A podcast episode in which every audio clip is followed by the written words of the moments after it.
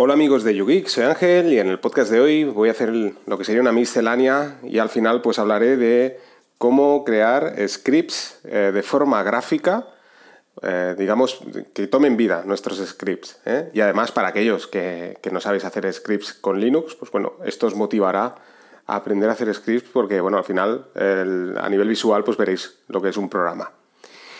Pero antes, eh, vamos con las recomendaciones. Os recomiendo eh, losmundosdecami.com, un blog de, que es un booktuber, eh, que ahora está muy de moda, es un blog donde aparecen también vídeos de YouTube y donde Cami pues hace crítica y análisis de, libros y da un poco su opinión. Os recomiendo pegarle una visita, ahí podréis encontrar también su canal en YouTube, porque como os digo, pues es un blog que va vinculado a lo que sería el canal de YouTube. Más cosas, ¿eh? noticias de, última, ultimísima hora. Plex definitivamente se mete en el tema de los podcasts. Os hablé en, bueno, en los dos masterclass que hicimos de, Plex, con, tanto con Frank, de Batería al 2%, podcast que también os recomiendo muy mucho, y con Rapejin, que hicimos la segunda entrega. Bueno, pues hablamos un poquito de que sería interesante y que bueno, tenía todos los indicios, nos daban según ciertas informaciones y bueno, veíamos que la aplicación ya tenía la posibilidad de, reproducir a velocidad rápida, bueno, pues que Plex se metiera en el mundo de los podcasts y bueno, pues ha llegado la hora. Ayer por la tarde pues nos llegó la, actualización donde Plex eh, nos informaba de que en modo beta tenemos la, posibilidad de poder eh, suscribirnos y escuchar podcasts desde la aplicación Plex. Además le han pegado un lavado de cara impresionante. Eh, recordar que estamos en una beta, ¿eh? o sea, eh, hay que tenerlo muy en cuenta porque, claro, primero que las sugerencias pues aparecen podcast en inglés, esto de salida, claro, es una beta. Supongo que en futuro, pues ya, pues teniendo en cuenta el idioma con el cual tenemos instalado Plex, pues a partir de ahí pues nos aparecerán recomendaciones, por ejemplo, en castellano.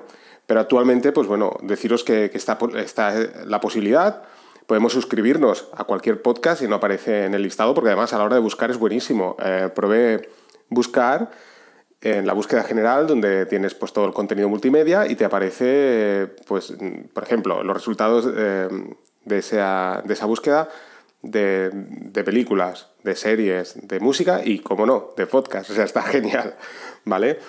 Nos permite, como os digo, reproducir eh, rápido. Además, desde la página web nos permite el, poder establecer de forma predeterminada una velocidad. Por ejemplo, eh, como sabéis, muchos de los que escucháis podcast o de los que escuchamos, pues escuchamos a 1.4, 1.5 de velocidad. Bueno, pues desde la página web podéis predefinir esto.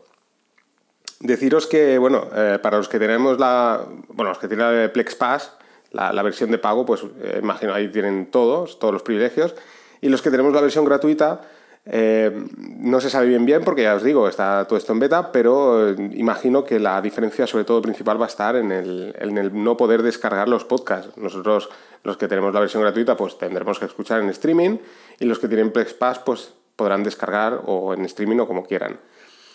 La aplicación de, Plex, eh, que sincroniza podcast, como os digo, pues bueno, nos permitirá también el poder, como cualquier otra aplicación de sincronización, como por ejemplo el caso de Podcast el poder escuchar un podcast y, recordar en el punto en el que estás escuchando ese podcast y continuar en otro dispositivo a partir de donde lo dejaste.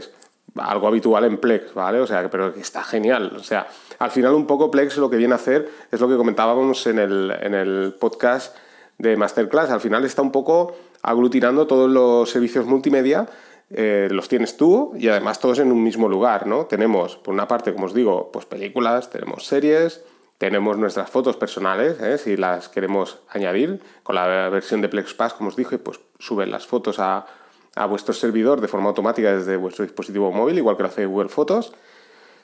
Tenemos nuestra música y ahora también pues, nuestros podcasts. Así que está genial. Y además que, ya os digo, el lavado de cara está muy interesante porque eh, de forma, o sea, de, modo inicial, pues nos aparece todo aquello que estamos viendo o escuchando a través de Plex si os suscribís a, podcast, pues aparece una, barrita donde están los podcasts que estamos suscritos y abajo pues nos aparecen los podcasts a modo de sugerencia, ¿vale? Entonces está genial porque abriendo la página principal, si estás viendo una película o estás escuchando un disco de música, vuelves a, donde lo dejaste y si tienes podcast, pues vas, accedes directamente a podcast.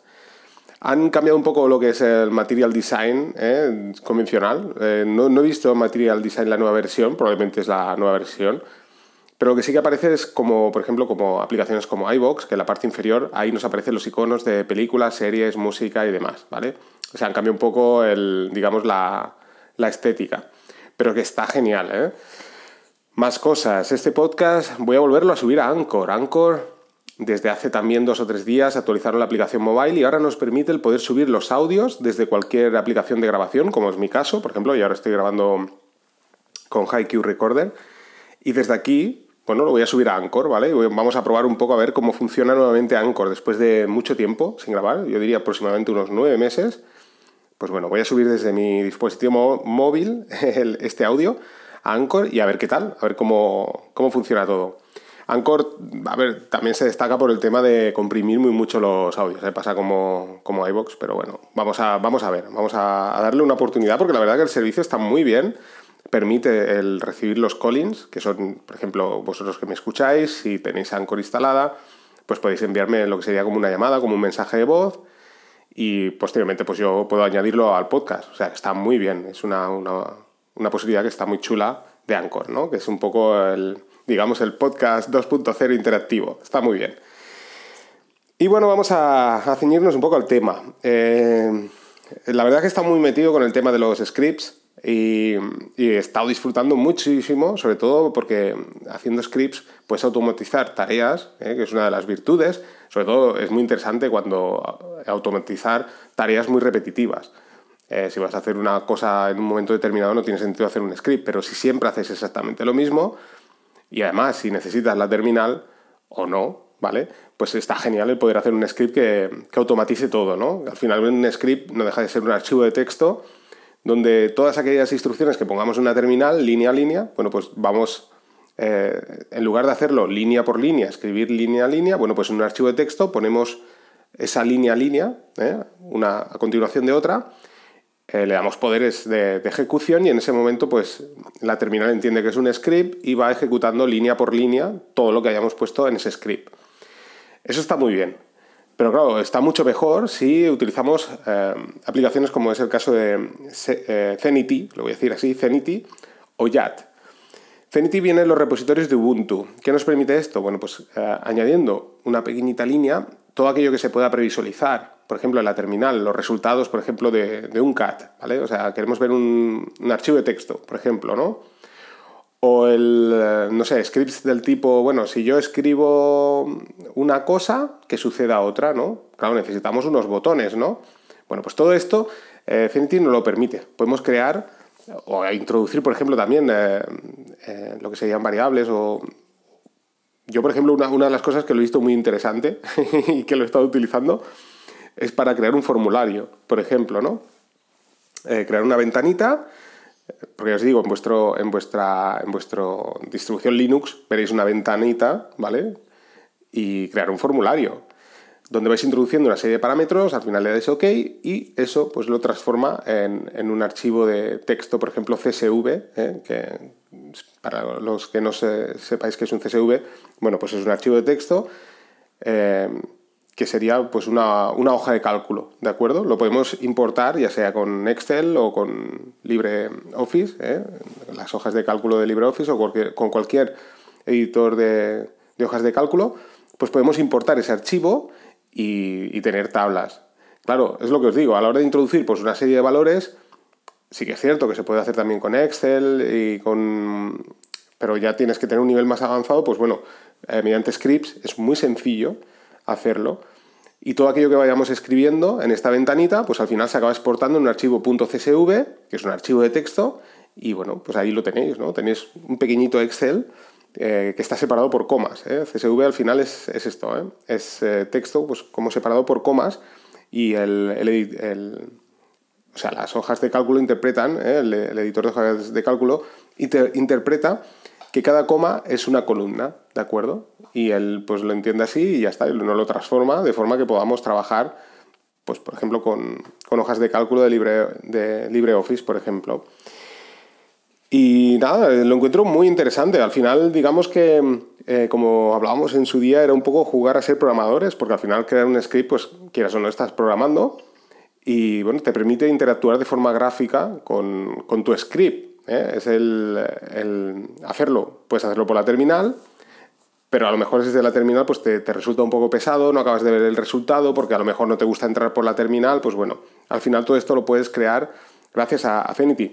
con interfaz gráfica, que ya os digo, esto viene en los propios repositorios de, de, la distro Ubuntu, por ejemplo, Debian, y luego está YAT, que hace exactamente lo mismo, pero además nos permite también el poder incrustar imágenes en esas ventanas, ¿de acuerdo?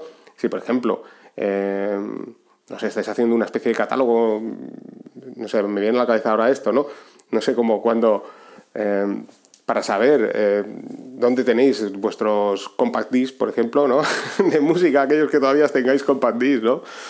O películas de, de DVD, bueno, pues a lo mejor queréis que, os aparezca la previsualizada la portada. Pues bueno, pues con YAT podéis hacer también que el poner las imágenes. Infinity pues se puede hacer, pero es un poco complejo. Digamos que no lo trae de serie. ¿eh? Y ya sí. Pero ya os digo, tanto una como la otra hace lo mismo. También incluye la posibilidad de añadir un calendario, de manera que cuando vais generando este formulario, pues os aparece un calendario, podéis eh, clicar el, una fecha en concreto. Y todo esto, pues al final, cuando le das OK, te aparece el resultado pues con, la fecha, en modo texto, todo, todo lo que vayas introduciendo eh, al final en modo texto. Claro, una vez tienes esto, pues tú puedes continuar ¿eh? con tu script, ¿no? De manera que eh, es una forma, como os digo, de interactuar con el usuario. Creáis un script que, que, sucede una, serie de cosas, hace una pregunta en modo gráfico, le contestas y a partir de ahí pues vas haciendo. Y os digo, todo esto lo podemos exportar a lo que queramos. Podemos crear menús de ejecución, no sé. Eh, esto ya es vuestra imaginación. Ahora se me ocurría, pues no sé, encender y apagar servicios, por ejemplo. Y bueno, yo qué sé, un montón de cosas. Así que nada, espero que os haya gustado. Si os interesa, pues ya profundizaré más en el tema. ¿eh? Ya os hablaré más en el tema y, si no, pues ya, ya os añadiré una serie de instrucciones, aunque os digo, hay mucha información por internet. Os lo dejaré aquí en las notas del programa igual que todas las recomendaciones que, os he comentado. Y nada, espero que, os haya gustado el podcast. Entraré más en profundidad, en profundidad con otros temas más adelante. Tengo muchas cosas, como os digo, de deciros. El tema de Dockers, pues bueno, eh, continúa ahí, está ahí un poco, pues digamos que ya no entro más en profundidad porque, bueno, yo creo que las cosas más importantes están dichas. Y nada, recomendaros también, como no, utilizar Nextcloud con la versión de, Raspberry, que os digo que yo estoy encantado, ¿eh? funciona muy, muy bien. Ah, sí, una cosa antes de acabar. Eh, os, os, tengo que hablar también del Org Mode. Y para aquellos que tengáis la... Eh, por ejemplo, yo tengo un, un, teléfono y me ha pasado dos cosas precisamente esta semana. tengo un teléfono, como os dije, que es chino, que tiene la versión Android 5.0 es un teléfono que tiene un chip MediaTek. Bueno, lo primero que deciros es que respecto al tema Plex, recién instalado, por ejemplo, pues no me apareció la opción de podcast. Imagino que será por, ya sea por el procesador, la versión de Android. Bueno, pues me pasó esto. Pero bueno, no pasa nada porque eh, esta mañana, cuando he despertado, pues bueno, ya me ha aparecido la versión eh, exactamente, o sea, me ha llegado una nueva actualización y me ha, parecido con la versión de, los podcasts ya actualizado y todo correcto. Digamos que Plex ha corregido el posible error, se han dado cuenta lo que sea y bueno, pues lo han, actualizado. Eh, que no he comentado nada, pero eh, todo esto de los podcasts está disponible tanto para iOS, por supuesto, Android, versión web, etc. Para Android TV de momento no está disponible. Y el Org Mode, como os hablé en, otras, eh, en otros podcasts, teníamos la aplicación de Orly, que nos permite sincronizar, ya sea a través de Dropbox, eh, de serie, que nos trae la aplicación, o si el caso que, yo utilizo, ya sea a través de Nextcloud o sin fin. Pues bien, la versión 5.0 de Android, o al menos este dispositivo ya chip MediaTek, bueno, pues tenía un problema con las sincronizaciones que me volvía loco. Al final, em, o sea, tuve que quitar sin fin porque no sé qué pasaba.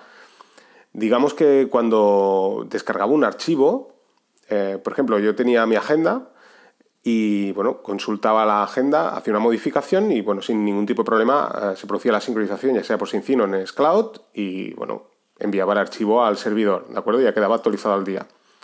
Luego en otro dispositivo, por ejemplo en mi PC, pues bueno, abría ese archivo, evidentemente se sincronizaba, se descargaba, bueno, lo abría y añadía una nueva nota.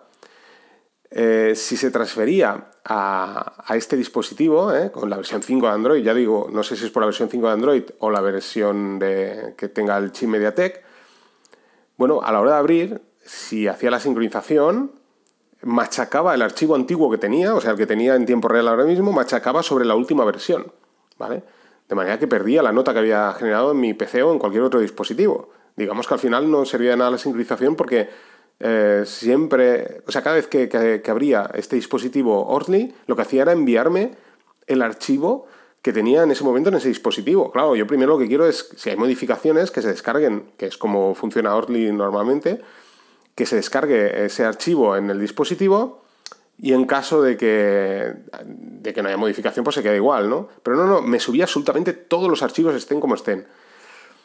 Pues bien, he vuelto a la versión, la verdad es que me volvía loco porque no sabía dónde estaba el problema, al final he vuelto a la versión, eh, creo que era la 1.5.3, ¿sí? Que tenía una APK que me había guardado y funciona perfecto. O sea, esto ha sucedido a partir de la versión 1.6. Así que si utilizáis Orly y tenéis este problema con algún dispositivo móvil, que sepáis que puede ser que sea por esto.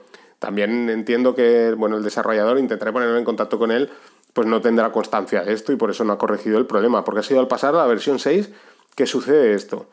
He puesto la versión eh, esta que os he dicho, la 1.5.3, y a partir de ahí se acabó el problema, funciona perfectamente. Ahora ya puedo sincronizar entre todos mis dispositivos. Pero en este dispositivo, que ya os digo, que puede ser Android 5, vuelvo a decir, o puede ser el, por el chip MediaTek, o no sé por qué, bueno, pues sucede esto. Así que, que sepáis que, que sucede esto. También este mismo dispositivo móvil ya sea por la versión antigua o lo que sea, bueno, pues la última versión de Nextcloud para Android no me permite eh, actualizarla ya. ¿eh? Se quedó en la versión 12 de Android, en, eh, bueno, de, de, Nextcloud, en Android tiene otro, otra numeración y ya no me actualiza, pues bueno, lo he corregido el problema, ya que quiero tener la última versión, bueno, pues me he instalado la de OnCloud, que funciona perfectamente también con, con Nextcloud, no hay ningún problema, funciona a las mil maravillas. Así que ya sabéis, aquellos que queráis tener la última versión de... Si utilizáis Nextcloud y queréis tener la última versión a la hora de sincronizar, pues podéis bajar desde F-Droid sin ningún tipo de coste la, última actualización de la aplicación para Android de OnCloud. Y bueno, y lo del tema de Ordi, ¿vale? Así que bueno, no me voy a alargar más. Espero que os haya gustado el podcast. Eh, a ver qué tal va esto de Anchor. Eh, si veo que funciona bastante bien, pues volveré a subir por aquí los podcasts. Si no, pues como sabéis, eh, volveré a archivo.org. Así que sin más, un saludo a todos y nos vamos escuchando. Ah, y una recomendación más. Eh, esto es un anexo al podcast y es que bueno, ha aparecido un nuevo podcast de GNU Linux, que es GNU Linux Valencia. ¿Recordáis aquel encuentro que os hablaba mensual de, gente que está eh, a los alrededores de Valencia y que comparten bueno, sus experiencias sobre Linux y el software libre? Pues bueno, ya no únicamente hacen eso, sino además eh, no sé bien bien la periodicidad, si será una vez a la semana o una vez al mes, pero estarán también en formato podcast, así que podremos disfrutar todos aquellos que no estemos cerca de Valencia del podcast. Y, nada, pues os dejo aquí en las notas del programa también lo, que es, lo que es el feed para que os podáis suscribir. Así que ahora sí, sin más, un saludo a todos y nos vamos escuchando.